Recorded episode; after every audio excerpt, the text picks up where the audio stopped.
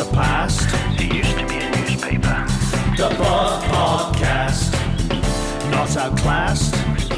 One's en masse. Get it on Manchester Road after the end of the game. The podcast.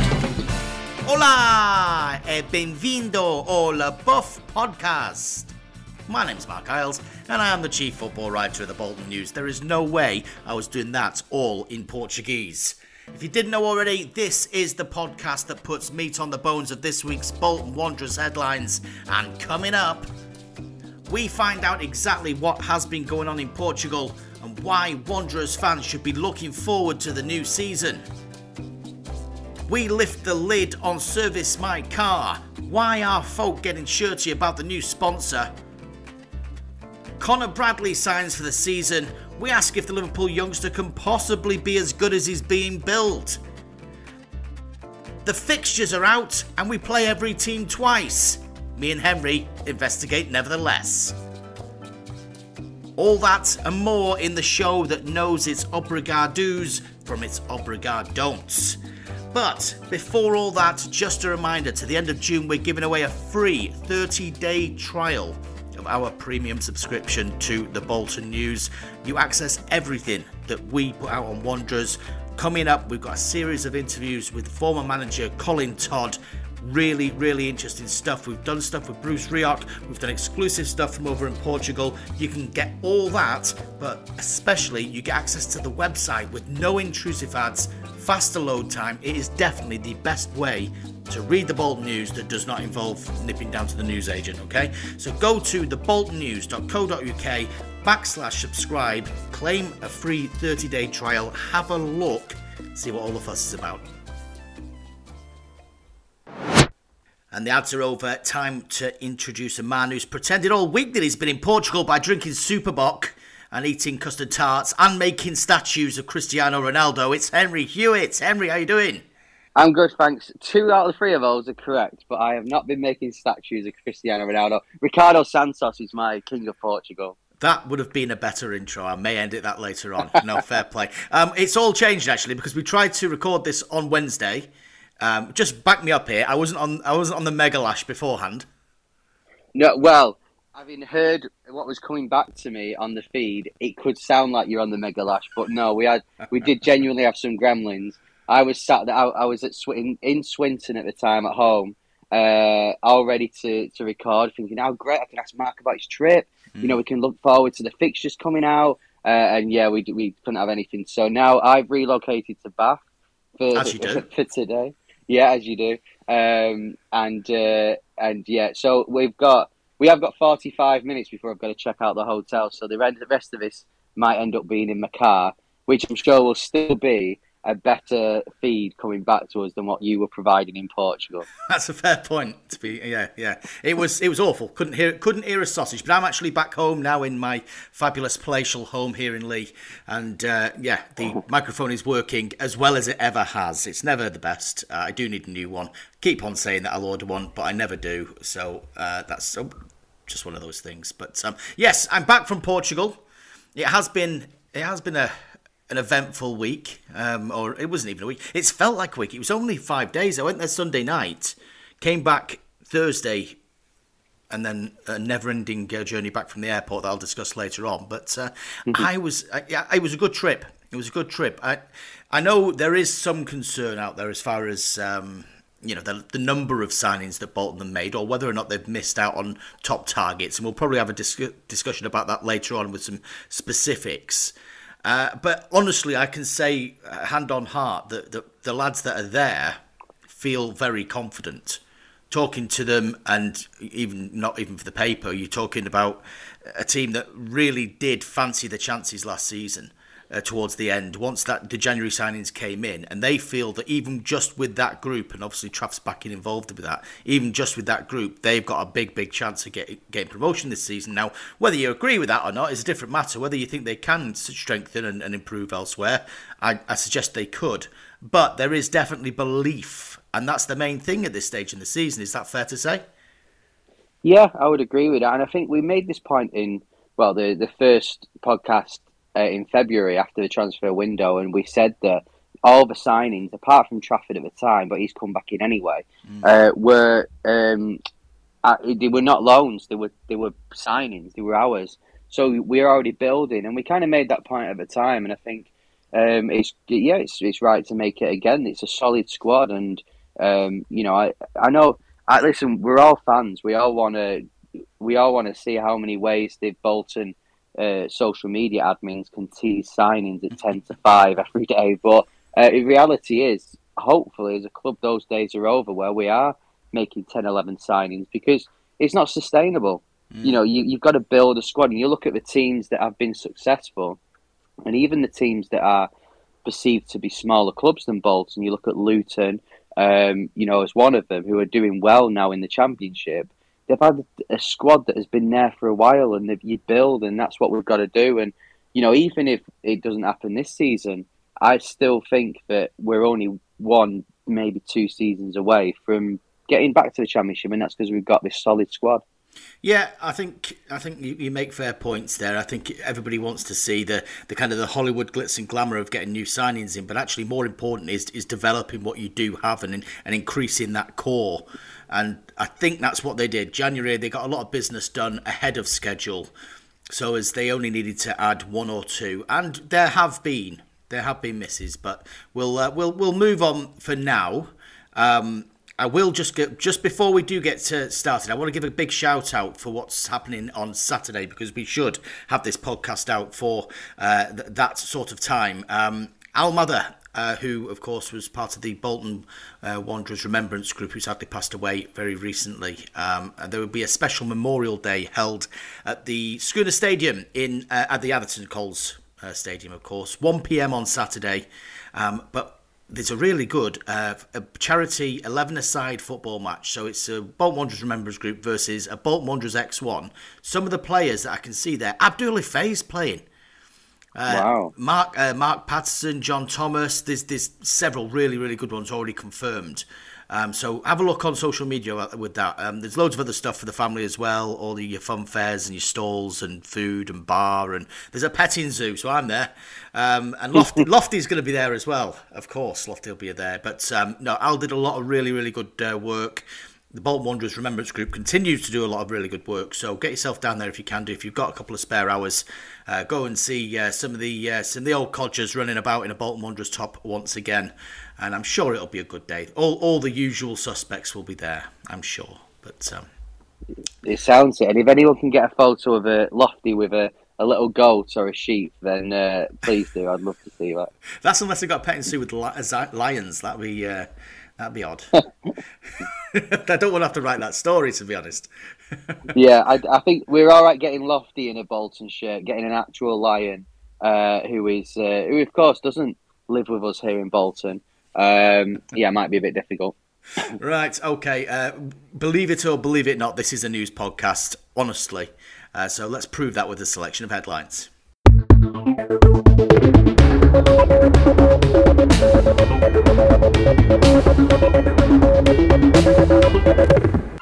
News. Okay, Henry, what have you got for us this week? They've all changed. Everything has changed since we first started recording this. Yeah, well, I tell you what. Let's start with the fixtures then. Okay. Okay. And they have been released now. We know that.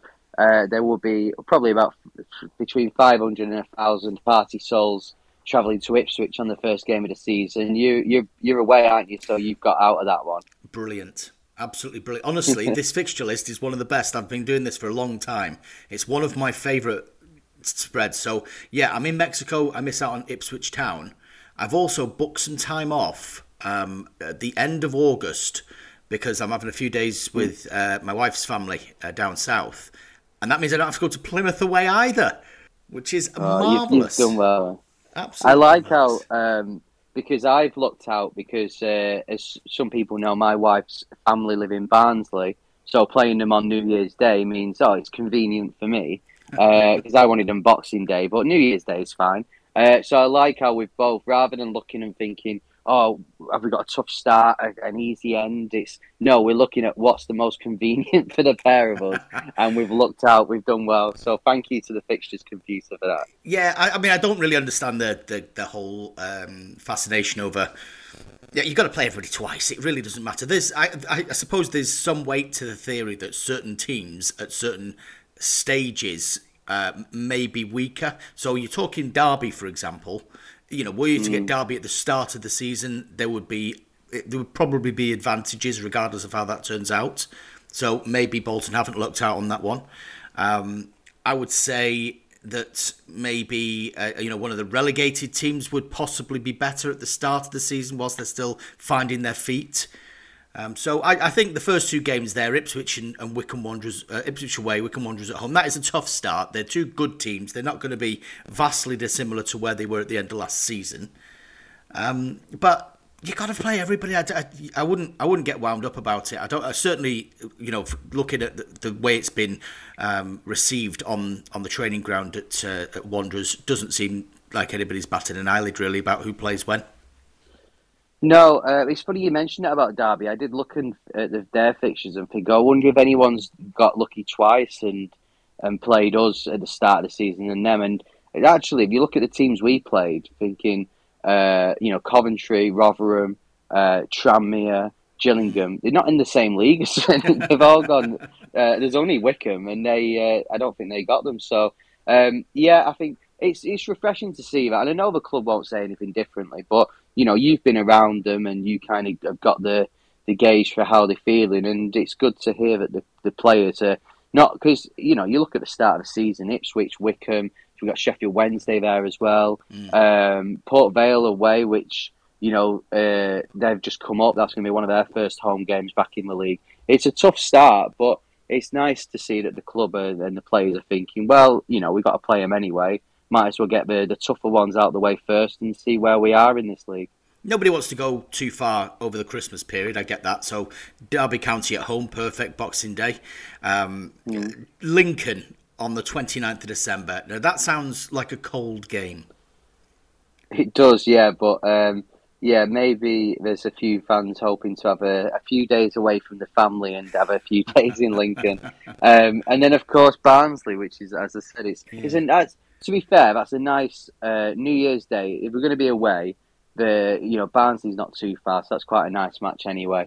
But I'll tell you what, I did notice as well, to say that bank holidays are meant to be closer fixtures, Easter time, Exeter away. Who's thought that one off? I think that might be a 3-day trip for me. Unbelievable. I mean, it's not going to get any closer whether it's in April or December, but no, it's going to be a definite stopover job, as they say. And then finishing as well on Bristol Rovers away. So I think that's going to be nice. They've got Fleetwood the last home game as well, which is obviously similar to last season. I think I prefer to finish on an away day. It just feels like there's a bit more of a sense of celebration from my point of view. Would you rather have it being at home? Yeah, you get a celebration, don't you, or that kind of thing? Yeah, you get that. And obviously, if there's something on the game, then you'd rather be at home than away. Yeah, but I suppose, yeah. You know, Bristol Rovers. Who knows what's going to happen to them this season? Like I don't think they're going to get promoted, but with their manager in charge, anything could happen. But to be fair, I've actually on this little trip I'm taking, I was in Bristol the other night, and it is a lovely city, so it'd be nice. You'd rather end in Bristol than I don't know, so like Accrington, wouldn't you? Really? Yes, I would. Cup games. Most importantly, of course, Leeds under-21s have been drawn in our not Johnson's Paint Trophy. I keep wanting to call it that. It's Papa John's Trophy game, Pizza Trophy. So we actually don't have to go to Crewe. So it's Crewe at home, Leeds United under-21s at home, and Tranmere away. Happy days. Yeah, I mean, on paper, we should be fine. As a League One club, you want two League Two clubs, don't you? And Leeds, Leeds aren't Liverpool or Man City, are they? So I think we should be looking at 9 points in that. But how do you like? Last year, the club made noises about wanting to win it. Do you think that'll be the same this time? Even if they're at the top of the league, is this something? Because I guess realistically, Bolton would be one of the favourites to win it. I think they will be among them without a doubt, and I don't think Ian Evatt's changed any since last season. I think he wants to win every competition he goes into, but obviously this is the one cup competition that Bolton have got a realistic chance in. So yeah, I think that group gives them a very good chance of getting into the knockout stages, so I'm sure they will take it seriously. Also this season, of course, they've got more competition in terms of the shadow squad, the B team. So it will be interesting whether or not we do get changes, or whether those changes are, don't weaken the team in cup competitions, because you've got that B team shaping up with some interesting players. I mean, we'll probably take a podcast at some stage just to go down and have a look exactly who's going to be playing for them. But they're lads that have come in from pretty big clubs, and there should be better competition, and there should be better results potentially for the lads that are coming in and maybe supplementing that cup squad. But no, I think it's going to be really interesting, and I think they'll go hell for leather to try and win that this season. Yeah, I think for me that was actually one of the biggest disappointments of last year, was losing at Hartlepool over Stockport, because we weren't going to win the FA Cup, and let's face it, we knew we were going to play Rotherham in the next round, who was a tough game anyway, but that one you thought, well, we could go and win it, and obviously it never happened. But I'm looking forward to that. And then of course it was drawn yesterday. We've got Salford at home in the Carabao Cup, which is I think a winnable game. We proved a few years ago we beat them twice. I'm sure they'll want a bit of revenge, even though their squad, like ours, has probably changed by about 80% in that time. I think that's it's just a shame that the likes of Sheffield Wednesday and Sunderland have been drawn together, else we could have been on TV for that one. Yeah, I think it's still quite an appealing game, to be honest, but because of the Sky Mafia and the fact that Gary Neville will be there anyway. But I'm just glad we didn't have to go to their place, because it's not a very easy place to work, and it's a very compact one. You don't get many away tickets anyway. So if you did want to see Gary Neville shrinking into his seat as Bolton score a fourth or fifth goal, then maybe the Carabao Cup is the one for you this season. But I'm quietly confident with that one. And then I think the second round draw as well. The second round is August 24th, so I just about catch that before I have a couple of days away. So I'm more than happy to have Manchester United at home for that one, if that one works. I don't know which round they enter in nowadays. I can't even. I don't know if they didn't deserve to play in Europe anyway, so I don't know. But if not Man United, maybe I don't know. I just don't want Wigan. I can't be bothered. I can't be bothered with Wigan. Hopefully they'll go. I don't know who they're playing in the first round. Hopefully they'll go out. Right, moving on from the fixtures. Then obviously we'll talk a lot about them in the next 6 weeks or so. But some actual headlines. And the first one is that Ian Evatt he's been talking, you've got quite a lot out of him on this tour, and the first thing he told us about was why the Fossey deal didn't happen. Yeah, he sat down and had a really long chat on the second day we were there, I think it was, really revealing stuff actually. There was a slight kind of change in it wasn't quite as... bodacious or kind of like, quite... He's full of bravado, isn't he, at times, and sometimes that's been to his wrongdoing. But I thought the way he came across about what the subjects he was talking about, it was a little bit slower and more deliberate. So I think there may be a sense of frustration there, but he did talk about the Fossey deal and did say that Conor Bradley had been his first choice in January, and that it wasn't Marlon. Obviously, it worked out really well for him, because Marlon turned out to be a really good addition last season. But that when it came round to this summer as well, he wanted Conor Bradley if he was available. Obviously, he also had to play the Fossey deal as well. Would he have liked them? I wonder if he would have signed both of them. I wonder if circumstances would have worked that Marlon Fossey wanted to play in League One, and that there wasn't championship interest in him, that maybe that both of them, but I don't know. That's just me surmising. But Marlon Fossey obviously had championship interest. It looks as if the price has been driven up for him, that wages and the actual upfront price has also increased. Where Marlon turns up is a bit of a question mark. I know he had a bit of a bite back at one journalist that was claiming he was going to Rotherham. Rotherham have since signed Peter Chioso, so we see why that happened.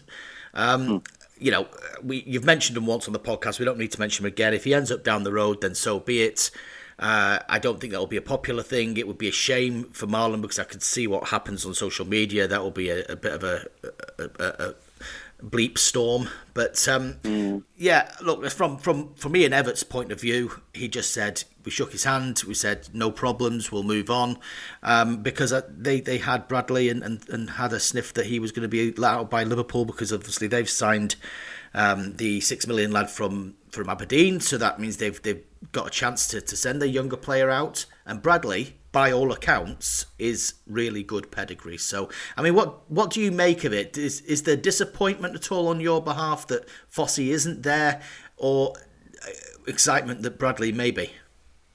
Well, I think with Fossey, I think we all wanted him to sign, but yeah, the elephant in the room is the fact that he's very injury prone, and I think the fact that he's 24 and he's only played 30-odd games, that, you know, says that.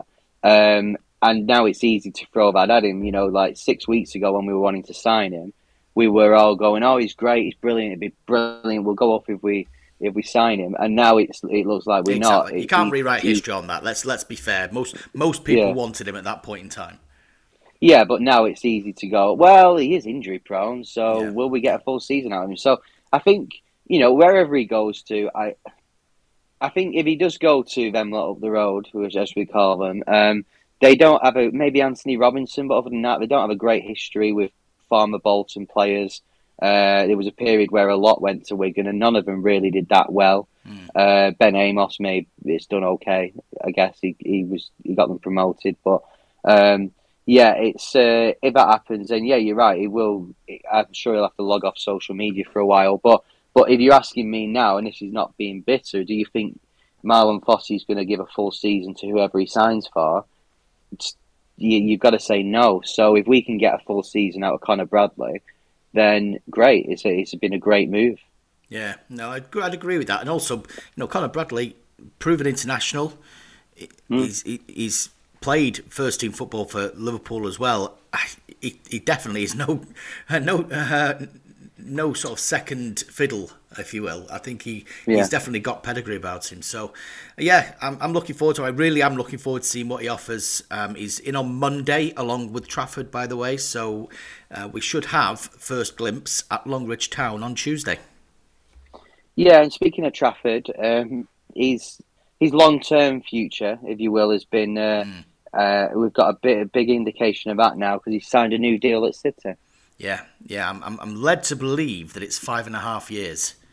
So congratulations, James Trafford, for starters, because a 5.5 year deal at City is amazing. Yeah, I mean, do you think we can get him on loan for 5.5 seasons? I said the same thing. I said the same thing, and it brought a wry smile to the lips of Ian Evatt. Yeah, look, I'm not saying it can't. Of course, you know, there may be other deals to be done down the line, but you know, I think that City offered him that because they see him as a genuine asset. You know, whether that be an asset in the same way that Gavin Bazunu, who's just gone to Saints for, you know, I think it was 12 million quid in the end, that's an asset. That's what you call an asset. Yeah. That's the way to do it. A lad that hasn't played first team football for you, you know, is able to raise that sort of fee. So James Trafford is being, you know, polished up, if you will, for by Bolton. City are really happy with it because they went, like Liverpool with Bradley, by the way, they came in and checked these facilities, the training methods, the styles.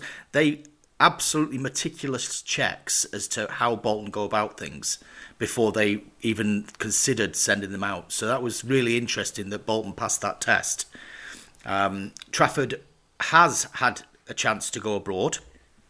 They've offered him for 2 summers in a row now, really, to have that chance if he wanted to go to one of the affiliate clubs. And he said no, because I think, you know, as a person, I think he's happier in the Northwest at the minute, at this stage of his life. But, you know, 12 months down the line, he might decide differently and you know, you'd shake his hand and hopefully he'll have that good season, hopefully a promotion season behind him as a Bolton Wanderers player. But I'm happy to have him back because it's that continuity from last season again. He finished well. There were certainly areas of his game that he can improve on. We know that. But I think with a pre-season, that some of that stuff can kind of be shaved away, if you will. And I think Trafford will be a real asset this season for Bolton. Yeah, no, I'd agree. And yeah, you've got to be realistic that if you know, we'll have Portsmouth going for 12 million, and Trafford could easily be at that stage. After, if he has a good season this year with us, he could be at that stage. We ain't offering 12 million for him unless it's a £1 million a year for 12-year deal. Not unless Big Rico gives up a bit of his wages. And that as well, yeah. And of course, we're still repaying the losses we made from offering Owen Doyle 30 grand a week in League Two, which we apparently did as well. Yeah, it's, you know, this is the thing. This is where we are. It's the same with Conor Bradley. You know, we're fishing in a different pool, I guess. Whereas before, there are still players we'll bring in on loan and like Fossey and think, oh, we could do a deal afterwards. But we are also getting in players from top clubs who, let's face it, you know, for James Trafford, when he gets offered a 5-year deal for Man City, he's not thinking, oh, but I might want to sign for Bolton Wanderers. He's thinking, yeah, let's get me that deal done. So, right. Yeah, it's where we are. So if we can get a good season out of Trafford, then, yeah, who knows? But let's talk about the missed targets then, actually. Trafford's coming in, as you said, on Monday. He's training with us. So there's been quite a few targets that have now gone on to other teams. I'm thinking Jack Tucker, who was for MK Dons, did he sign for? Yeah, that's true. Yeah. And there's one or two others. How disappointed is Evatt about that? Considering that, as we've said, we have got a bigger squad now. So is it not as much of a hit losing out on these players? I don't think the summer's gone according to plan. That's absolutely 100%. However, he is fairly relaxed about it. I think he trusts the squad that he's got now, and that the signings he was making, he could almost do without, and that's not kind of underplaying him at all. I think his main plan is out there on the pitch right now. I think some of the players that he's been looking to bring in would have maybe supplemented it. So we're talking about Tucker. I think he decided he wanted to stay down south after Bolton hung around for quite a bit.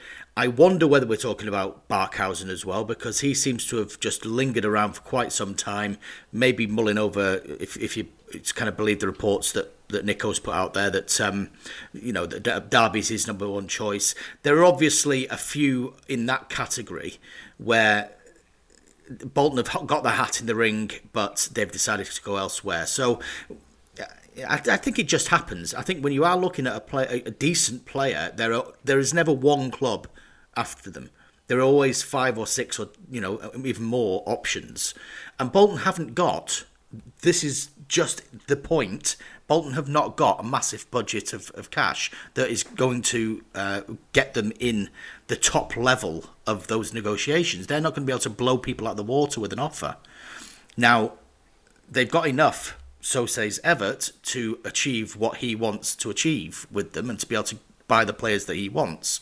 But they're not going to just blow people out of the water, and nor does, and this again going back to what Evatt's been talking about, they're not going to enter into bidding wars or to risk any sort of sustainability by pushing too far with what over and above the valuation they make on players. Now, that might be moral. It might be over-moral. It might be unrealistic in terms of whether you can get the quality of player in. I suppose that's a fair question. It's not easy to be sustainable in football. There's no question about that.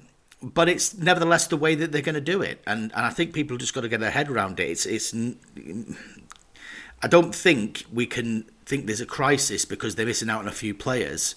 It's simply a case of going on and finding somebody else, if you know what I mean. Yeah. And you've got to remember as well that we're no longer, we're kind of stepping up our game with the players we're looking for. So like Barkhausen, for example.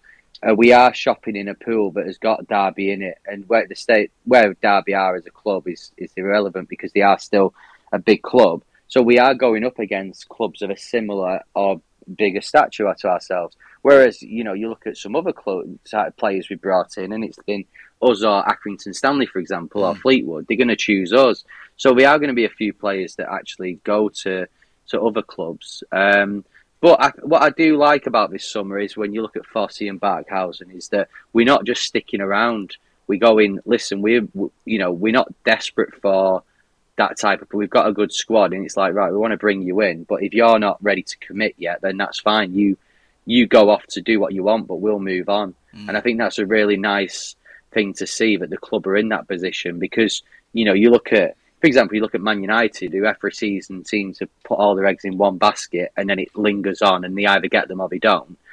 We're not like that. We are going, right, we'll move on. We've got at least 2 or 3 options in each position. So if you don't want to sign, we'll get someone else. Yeah, it's a really good point. I mean, people have heard me tell the story about Lukas Djukovic and Dougie Freedman all those years ago where Bolton's game plan was to bring in Lukas Djukovic. It was getting towards the end of the window and he signed, I'm sure it was for Burnley. They thought they had him and there was no plan B. The plan B just wasn't there at all. I think based on the conversations I've had with Ian Evatt and based on what I'm picking up from the club as well, they trust the fact that they have got a good recruitment system, that Chris Markham and his team will be able to find other options that are, if not as good, if not better, who knows. That's it. They've got a plan B now with that sort of thing. And it needn't be the end of the world if you don't come up with your top, you know, the guy that was at the top of your Christmas list, because actually there's plenty more toys available on the shelf, if you know what I mean. So, yeah, I just feel like he's a bit more relaxed about it. Yeah, of course, I think everybody wants to get the business done early. I think Evatt, having said that he wanted to get his business done early, is a bit annoyed that it hasn't happened. Especially because they've gone out there to Portugal and they wanted to have that, you know, that as a team bonding sort of time. The two players, of course, Trafford and Bradley, are both being out doing international stuff. So they kind of said, oh, well, we want this extra week. So they can be back in on Monday. So it hasn't quite, you know, all fallen into place for them. But we're at the start of a pre-season, you know, we're where we were last season now. At the start of a pre-season, there's 5 friendlies, I think, 4 or 5 friendlies before the Ipswich kickoff. You know, now is the time for things to be built, and you'll only really be able to judge it when that window closes and you look back and you think, right, well, did you do enough? And if on September the 1st we look back and we think, oh, crikey, you know, that's where it all started and they've missed out on X, Y and Z, then you can probably run some, you know, critical comments as to whether they, A, invested enough or B, you know, whether the recruitment works enough. But at this stage of the game, we're just guessing. Yeah, exactly. Right, we still not got a new kit, but we have now found out the company that's going to be on the front of the kit, Service My Car, which got a lovely animated sort of car with a smiley face on the logo as well, which a few people memed that, which was quite funny.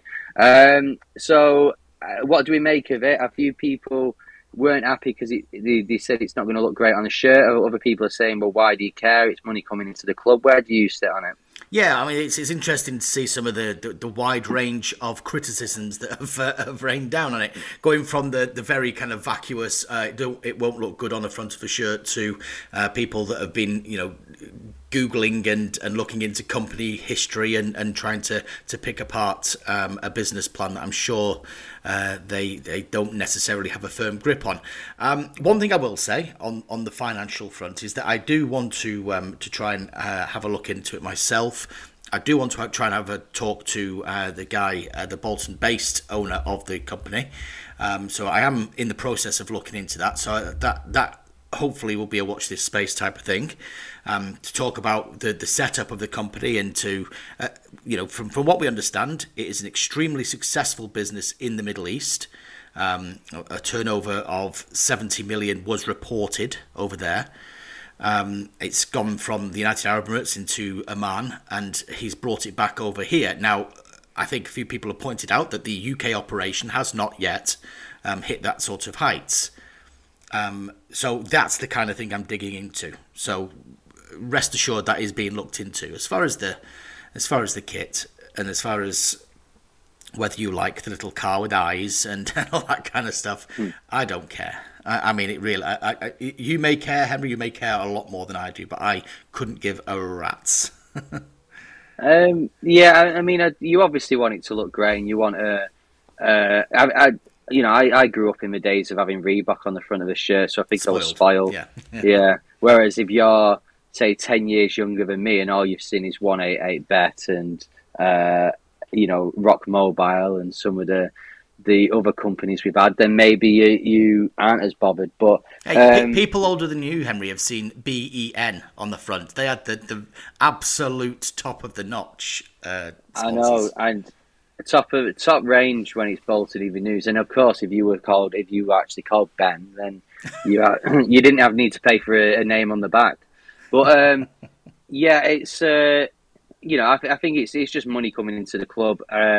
We don't know yet what's going to happen with the stadium next year. I noticed it was a one-year deal with Service My Car, so maybe that means we could have a joint shirt and stadium sponsor next year. Would I want it to be the Service My Car Stadium? Probably not. But I think the stadium is a bit different to the shirt. But yeah, it's what it is. And also, you know, I guess it is a local guy, even though he's made his money in Dubai. You made a point saying that it's not the worst thing to be having a company that is well known in Dubai on the front of your shirts if you're looking for additional money coming in. So yeah, let's see what happens with it. Yeah, it's interesting. It may open up avenues in that neck of the woods, and then it opens up 1,000,001 different criticisms and arguments, but I think they're ones that probably need to be done further down the line. Yeah, I just think it is that point you make about the dual sponsorship. I think that's probably a good one. I think Neil Hart, we did an interview with him in May. He said that the next shirt sponsor was a substantially bigger financial reward to the club than the one previous with Home Bargains. So, you know, if you take that, it should be theoretically better than anything that's on the records for Home Bargains. Hopefully, the next one above that, if you can tie it in with a stadium, would be even more attractive to a commercial business. So we shall see. And finally this week, Ian Evatt has also broke his silence over the Blackpool links. You know, it was funny a few weeks ago where everyone was talking about it. A few people were worried, a few people weren't. The only man who weren't talking about it was Ian Evatt, and it seems that he wasn't actually. There's nothing we should have worried about anyway. No, interesting, isn't it? He was on his holiday laughing by the pool as he was reading the intense speculation and the... the thing I think people have got to understand with it is there's kind of layers... All the transfers, and certainly with managers, more so even than players, is there's conversations between clubs and representatives that they don't like to leave their fingerprints on things, football clubs. So if Blackpool were to have gone to Ian Evatt's agent and said, listen, you know, would he be interested if we offered? There will have then been a conversation between his agent and Ian Evatt, and obviously that goes back and forth. I think clubs... Often then that gets interpreted as interest.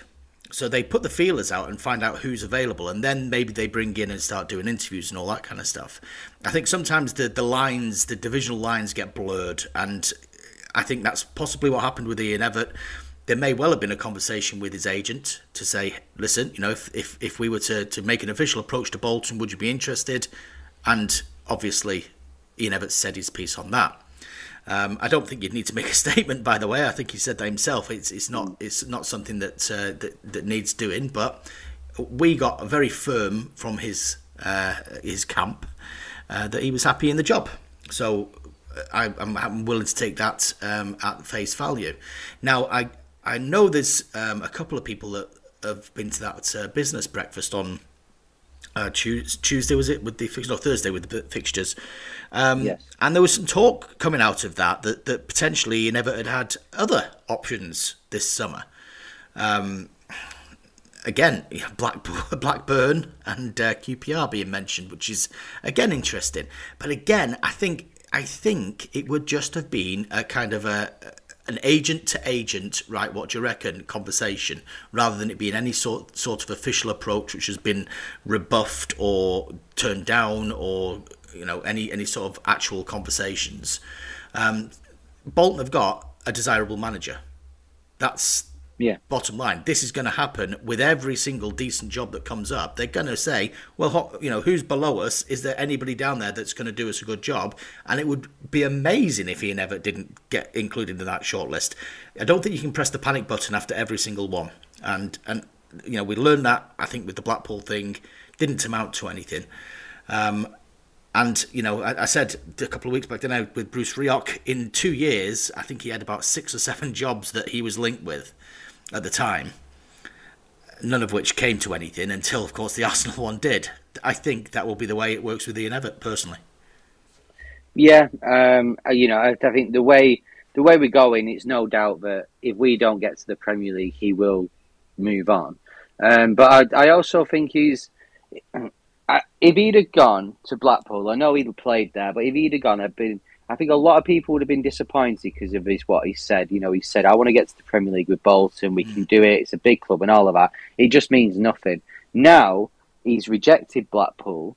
You know, a few people are actually going, oh, actually, maybe he means it, and maybe he means what he's, you know, what he's actually saying and what he believes, which is good. And, you know, I mean, the irony with football managers is that he could easily, if we have a bad season, he could be out of a job in 12 months. Exactly. And it works both ways as well. You know, I think he realised if Bolton were to have a terrible season this year and the mood changes and then you start the next season and things don't work out, or maybe, you know, finances change, or, you know, anything can work. So you're allowed to change your mind. They're only human beings.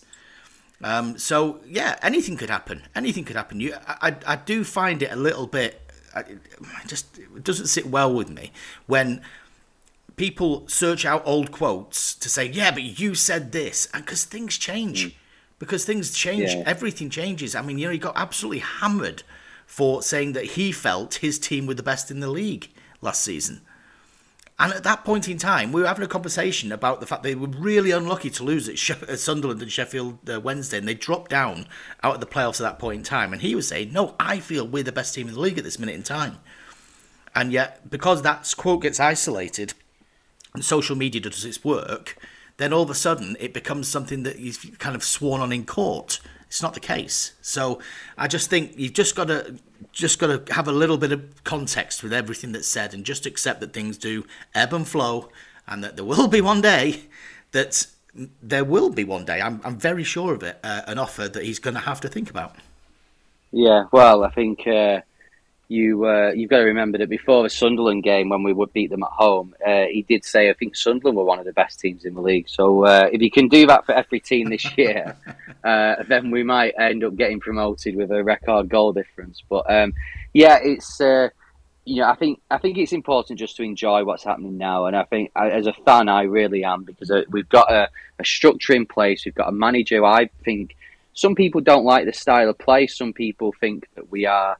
You know, and I think one of the players, it might have been Josh Sheehan, pointed this out in his interview with the club, saying that they're working on trying to break teams down a bit more. So, you know, I know a lot of people haven't been happy with that, but I think overall, when you look at the club, especially compared to 3 or 4 years ago, I think it's important just to enjoy the ride, enjoy that we are actually, you know, we're not just saying...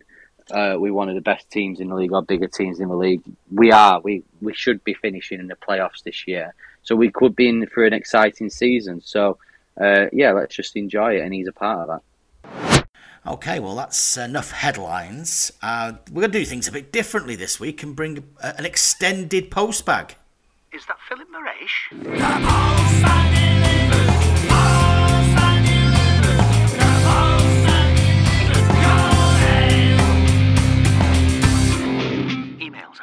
Yeah, we're going to go digital, and we've had quite a few emails in whilst I've been over in Portugal, and rather than answer them, I thought we might just read them out whilst and you know, not whilst I can see the Atlantic, because I'm now in Lee, but the intention was I was going to be reading them out like James Richardson when he used to sit in the middle of the town square with his newspapers on Gazzetta Football Italia.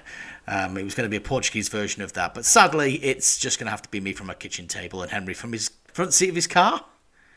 Yes, I've relocated after headlines, and I've checked out, and now I've got My poor wife is stood outside the car because she didn't want to make a noise, so she stood on her phone. We've had someone from the hotel walk past, being like, "Are you okay? You look like you've had an." He's sulking in the car, and you've had an argument. So I think she's explained. Brilliant, brilliant. She's probably a bit miffed about that bill you ran up. Right. Yeah. Okay, let's dive straight in then. Hi guys, long time listener, first time emailer. How do you see Jack Iredale fitting in this season? And do you see him getting back into the back three ahead of George Johnston? Weirdly enough, we've just had this conversation. I didn't realise it was the first email we'd have. Sorry. So this is from Kath H. What do you reckon? Well, I think if you were recording when we came back on, I think you just replay it. Yeah. No, we were saying how is Iredale going to get in instead of Johnston and John? Possibly not at the start of the season, but you know, we've had this before where players have come in as understudies, if you will, or players to challenge the first 11. And you know, hopefully it doesn't happen. But if John or Johnston, they might get injured after a few games or in pre-season, and suddenly Iredale plays 40 games next year. So I've not seen enough of him, to be honest. I trust the judgment. I trust that his Cambridge fans were saying he should have been their player of the season last year. So. Then they did okay. They did well. They finished just below us, really. So, yeah, I think I'm looking forward to seeing him. I think he's a good addition to the squad. So we'll see. Yeah, I mean, we did sit down and have quite a decent chat with Jack Iredale over in Portugal, and he talked about his best position. And he said he was a left back for a very long time. And it was only really injuries that made him start playing centre half at Cambridge. And by all accounts, did a very good job. But he said he also played in midfield. So it could be that he could potentially be another defensive midfield option if Bolton were to need it. And he could get games instead of or with MJ Williams. So it could be that he's so versatile that he gets games, more games than we think, but not necessarily in the two positions we think. So do I see him at the moment? I know that Ian Evatt definitely rates George Johnston. And at the minute, I think it'd be harsh in the extreme that Declan Johnson doesn't start a season having finished it like a house on fire. So at the moment, I think he'd have to be patient. But again, like you say, you never do know. Let's go on to the next mini email. I've cut a lot of these down, by the way. Hello, gents, with a lot of L's and O's. Scott from Bolton here. Loving the podcast as always with my Friday morning cuppa. It will have gone cold, I'd imagine, Scott, by the time you listen to this one, but never mind. Blame the gremlins. What do you think the chances are of Conor Bradley starting? And if so, what does that mean for Gethin Jones? Yeah, I mean, I think probably both of them start, don't they? Yeah, I think the way we finished last year, Gethin Jones in that sort of right side of a three at the back, I think he'll probably stay there. And I think he played well there because he still had the opportunity to get up the pitch, didn't he? He was still putting crosses in. But possibly not from a deeper position. But yeah, I think he'll probably be there. I think, but again, you know, it's like we said with Iredale. We've known under Ian Evatt. I think the last few seasons we've started a certain way and we've not ended that way. I think ironically we ended last season in the way we started the League Two season, but just winning games. So yeah, it's you know, we'll have to wait and see, but. You know, I think the way we finished... I know Santos didn't play, but the way we finished last season, especially the way Jones was playing while Santos were there between January and March when he got injured, I think they played very, very well and we got some really good results. So hopefully, yeah, they both can play. But, you know, it's nice knowing that if anything happened to Bradley, Jones can fill in now. And I think he's a capable right fullback. Defo. Two questions from James from Plymouth. Firstly, who do you think will finish as top scorer with our current options? It seems to me that Barkhausen, Charles, Afolayan, Bakayoko and Sadlier would all have a reasonable shot, if you'll pardon the pun. And I'll go on, we'll deal with that one first. Who's your pick there? Because I think I said this speaking with Barkhausen the other day, and I said, you know, every one of you is capable of getting double figures, which is the kind of the first benchmark, I think, for a successful season for a striker. But who do you think goes on and gets that next double? I really like Dion Charles. I love all them players you've mentioned, in particular Afolayan, but I really like that Dion Charles. I think we've been crying out for an out-and-out striker who scores goals for years, and I think he's the one that's you know, I've got most faith in, and I would love to see him. You know, because he scored 7 or 8 last year in three or four months. So, you know, he's halfway there, and he went 10 games without scoring. So, yeah, I really hope that it's Dion Charles actually. But you know, any of them could do it, and I'd be happy. But yeah, I don't know. But what do you agree? Do you think someone different? Am I just looking at Dion with rose tinted specs? I mean, I can't see you, so you might be doing, but. I mean, I'd be surprised if Dapo gets as many this season. I would be surprised. I'd be delighted, but I would be surprised. 20 goals. I'm going to go for Baka. I'm going to go for Baka because he's just got a knack. He's got a knack. He doesn't even have to start games. He still gets in there. So I just think, yeah, I think there'll be 3 players out of that 5 there that get double figures. I think there'll be plenty of goals scored this season. There may be plenty conceded, but there'll be plenty of goals scored this season. So I'm backing a few of them to do the goods. And do you know what? I reckon Sadler is going to score some worldies this season as well. By the way, so yeah, and Dempsey as well. We didn't see it last year, but he can score a screamer, can't he? He's capable, no question about it. There's just goals everywhere, with the exception of centre half Ricardo Santos. If you're listening, there's only one position that lets us down in that front, but he's working on it. I can tell you that.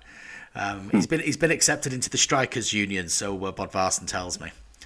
Yeah, right. Well, I saw a video of him training the other day, and he hit the post from 4 yards. So he's gonna have to try better than that. Second question from James involves the stadium next season. Do you know how much is being paid for the shirt sponsorship, and is the fact that a one-year deal is significant? I think we touched on it before, didn't we? It's yeah. I think it's definitely right. I think the idea is they can theoretically sell it as a package next season. I'd be very surprised if commercially they haven't thought of that. It's not like a surprise to them. So yes, look, in an ideal world, Reebok think, do you know what we really miss? And that's getting the exposure that sponsoring Bolton Wanderers got us for all those years. And they come back in, and you know it's a wonderful, glorious period in the club's history. I doubt that will happen, but we know that the stadium naming rights are up, and you'll be able to sell them both as a better package than just, you know, one or the other. I should imagine. It's not really my field of expertise, but I should imagine so. Yeah, no, I would agree. It'd be nice. I mean, the dream is to have Reebok back, but I've said it before. I just want like the Macron wasn't bad. I just want a one word. Just you can say I'm off to the this or that, rather than. Well, the Uniball grew on me a bit, but it wasn't great. The Asda. The Asda, yeah, which have been. I mean, it'd get a lot of. You know, a lot of people off the hook with their partners. If it's like, I'm just off to the Asda, okay. You were 3 hours and you've just come back with a bottle of ketchup. The pub stadium. Yeah, it could work. Right, okay. Hola, says next one. Paula from Stockport. Hope Mark is enjoying himself in Portugal. I did enjoy myself. The weather and food look lush. How many more signings do you expect Bolton to make in the summer transfer window? And do you expect them to be starters in the team? That's interesting. Yeah, Paula, I think probably straight from the horse's mouth, I think Ian Evatt said he wants 2 more. I think centre-half will be one of them. And I don't see it being necessarily a starter. And I think another attacking player is the other one, maybe somebody to kind of cover what Zavamichi had in the team, or, you know, kind of the pacey aspect that he would have brought had he been fit the entire season. So I think that kind of wider position is possibly the one that they maybe need to have a look at, but we shall see. It's funny how things change. They say 2, and then all of a sudden you maybe don't pick up a few points at the start of the season, and oh, well, maybe we need another one, and things change. So don't quote me on that one, but I would say there will be more signings to come.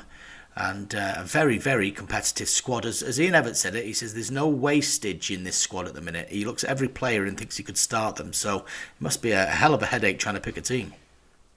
Yeah, I agree with you. I don't think necessarily we're going to have players coming into the first 11 straight away, more sort of additions to the squad. But yeah, it's, I hope for your sake, I hope for the Bolton News sort of website on the 31st of August that it's on the transfer deadline day that these players come in. I might just book it off. Hello guys, an emailer from France here. Having been having some scorching hot weather where I am, just outside Paris, and I wondered what made Bolton pick Portugal for their pre-season training base. Also, has anyone stood out for you this week? Could we get some surprise packages in Ian Evatt's team on the opening day of the season? That's a good question. What the one that interests me, and I've looked at all the training footage and obviously seen them in the flesh as well. Dempsey, you mentioned him there. I have a funny feeling that he's looking sharp. I've got a funny feeling that people are slightly underestimating how good a player he is. I reckon he's going to have a bigger impact than a lot of people potentially expect this season. What about you? Yeah, I was disappointed we didn't see more of Dempsey last year, but he said in his interview with the club that he'd had an operation in early January, December, I think, and he kind of never recovered fully from it. But no, he looks a very serious man. Whenever I see him in training or pictures, he looks like he's got his game face on. And he said in that interview that he's really enjoying the banter with the lads. So he obviously has a more relaxed side to him, but he looks like he's got his game face on, which is good. And yeah, I think the games we saw him in, I can't remember which one it was where he started, and I know a lot of people, especially on Twitter, were saying that he played well. So yeah, I'm looking forward to seeing him and seeing what we can get from him. Shout out as well to George Thomason and George Johnston, who have both clearly been doing some gym work this summer. They look much bigger. They do, yeah. Thomason's another one where I'm intrigued to see how he will do. I think he's definitely shown glimpses. I think his passing range at times has been brilliant. So, maybe this is the year that he can come in and, I don't know, perhaps usurp MJ. You don't know. Yeah, and just to clarify the Portugal point, Ian Evatt went there with Blackpool as a player, and he always said that the facilities there were first class. He was not wrong. The food was amazing. Absolutely amazing. Talking about food, the Ghost of Dead Lizard has emailed in. How many pastel de natas have you consumed in one sitting, he asked me. None is the answer. 0. Although I did bring a packet of them back for Mrs. Iles, and between the two of us, we ate them all last night. Partly because they had to be eaten. I didn't realise there was a sell-by date on them. So, hey, such is life. They are nice, though. They're nice. I'll just add another one. David Crompton has asked, Mark, have you ever been looking forward to visiting a ground and been let down by the press hospitality, or the other way round, dreading an away game but was pleasantly surprised? Which ones? That's a good question. Have you, as a fan, whilst I'm thinking about it, as a fan, what good grounds are actually really crap to go and visit? If you know what I mean. I can't really remember. I was a bit disappointed with Lincoln this year. But I don't know why. And I know it's not a massive ground, but I just expected, a little bit more from Lincoln. I was really impressed with MK Dons, I've got to say. And it's a shame that place will probably take a few generations to be full. But I'm glad I've ticked that one off. I think we're playing them on a Tuesday this year. I don't really want to do that, especially on a Tuesday night. Right. I'm trying to think. I can't remember any that I've been really disappointed. Oh, probably Sheffield Wednesday actually, because I think coming out of the away ground when there's about, I don't know, we normally take 2,000, don't we, to Hillsborough. And you're coming out of the ground, you're very crammed coming out, and you're going down the stairs and out the you know, is it Lepping's Lane, and you're very cramped coming out. So I was quite disappointed with that. The concourse reminded me of Gig Lane, where it needed a spruce up. So, yeah, I'd probably go with Hillsborough, actually. To answer his question about the press hospitality, I don't want to play that card too often. I always mention it because it's something that I can add to the conversation that not many people see. But it really, as long as they've got a plug socket and a brew and good Wi-Fi, that's good Wi-Fi actually as well. I don't mind. You don't need to treat press like the kings or anything like that. I will say, however, that some of the top level Premier League grounds like Liverpool, United, Everton particularly, they are very difficult places to work at. It's very cramped. It's difficult. It's not as glamorous as you might expect at those ones, really. Worst one is Barnsley. I think I'm not looking forward to that one this season. They've got death traps as press benches, and I think last time I went anyway, they were in a stand that had been flipping demilitarised. So yes, it's not the best place in the world, considering that last season was a championship ground, I suppose. But some of the smaller ones are lovely. I thought Exeter, the last time I went to Exeter, was in the middle of lockdown. It was soulless getting down there because there was nobody on the transport, and it was the whole place was deserted. When we got there, the reception we got and the cup of tea and a Yorkie chocolate bar, it was lovely. So I would say that in kind of reverse, I was expecting the worst place in the world on a Tuesday night, and it was lovely. So no, but I don't want to beat that drum too much, because ultimately, what I have for my lunch on a match day does not matter, does it? Let's face it. Right, one from Chris from Harwood. Hello, Buff hosts. Hope Portugal's treating you well. Again, wanted to ask if there are any plans to loan out some of the younger players like Ronan Darcy, I hadn't seen yet, or George Thomason this season. Keep up the good work. Do you think they consider it? Because obviously the B team now seems to be the almost the better option, maybe to use them there than loan them out.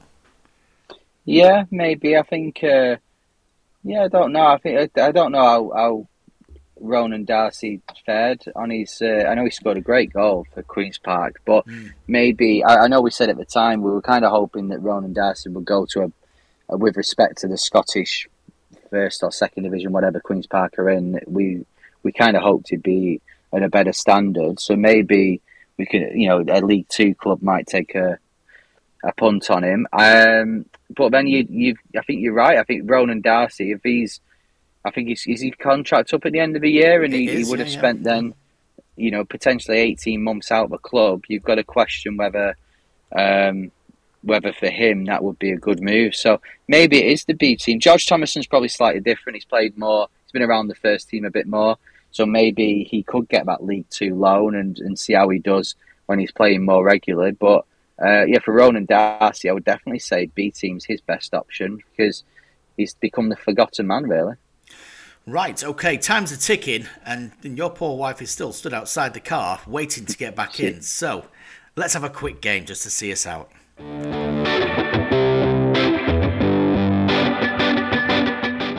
Same one as last week, right? We start on A, you're going first. You have to think of a Bolton Wanderers player who has scored against a team matching that letter.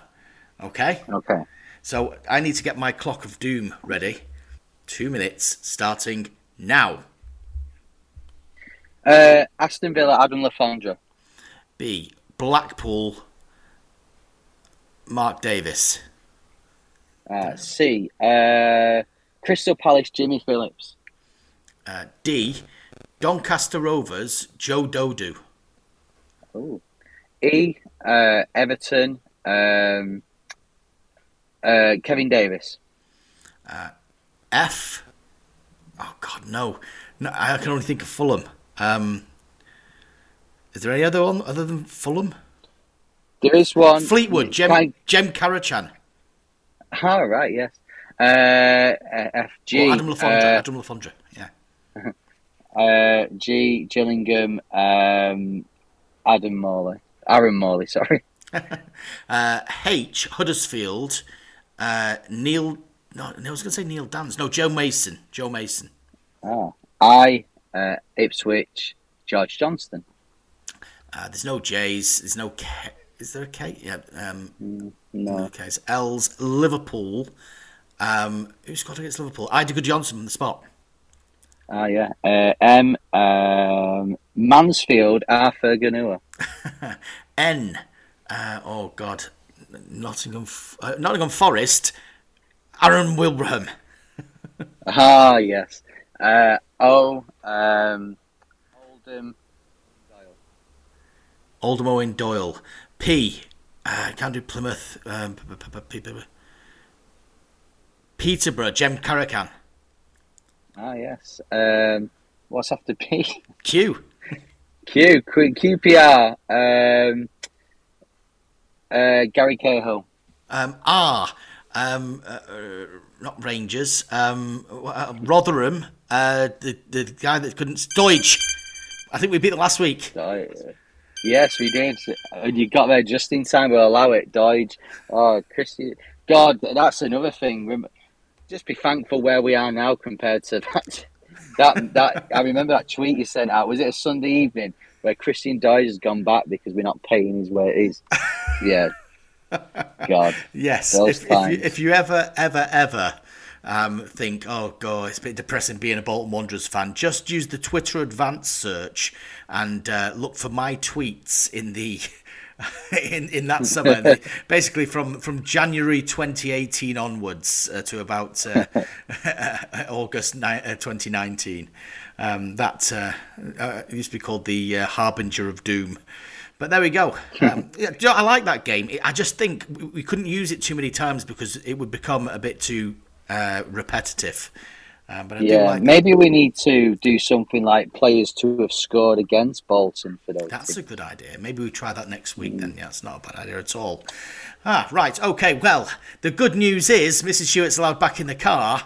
The bad news is that is the end of this week's episode of The Buff. Please join in next Friday, and I promise there won't be any gremlins with my Wi-Fi. It's going to be fine next week. It'll be absolutely fine. We'll be back again with news of actual pre-season friendlies. It's going to be great. I've been to Longridge, and where have they got Saturday after that? Is it Chorley? I think. Maybe. I can't remember. Chorley. Can't be serious. Either way, I've been Mark Iles. I have been Henry Hewitt. And here's some more Portuguese music. First not last, it's not surpassed. It used to be a newspaper. The Buff Podcast. Not outclassed. Wonders en masse. Get it on Manchester Road after the end of the game. The Buff Podcast. Ooh. There's the ins. There's the outs. There's the shake it. The shake it all about. There's the old and the new. The wondrous legends. Interview. First not last.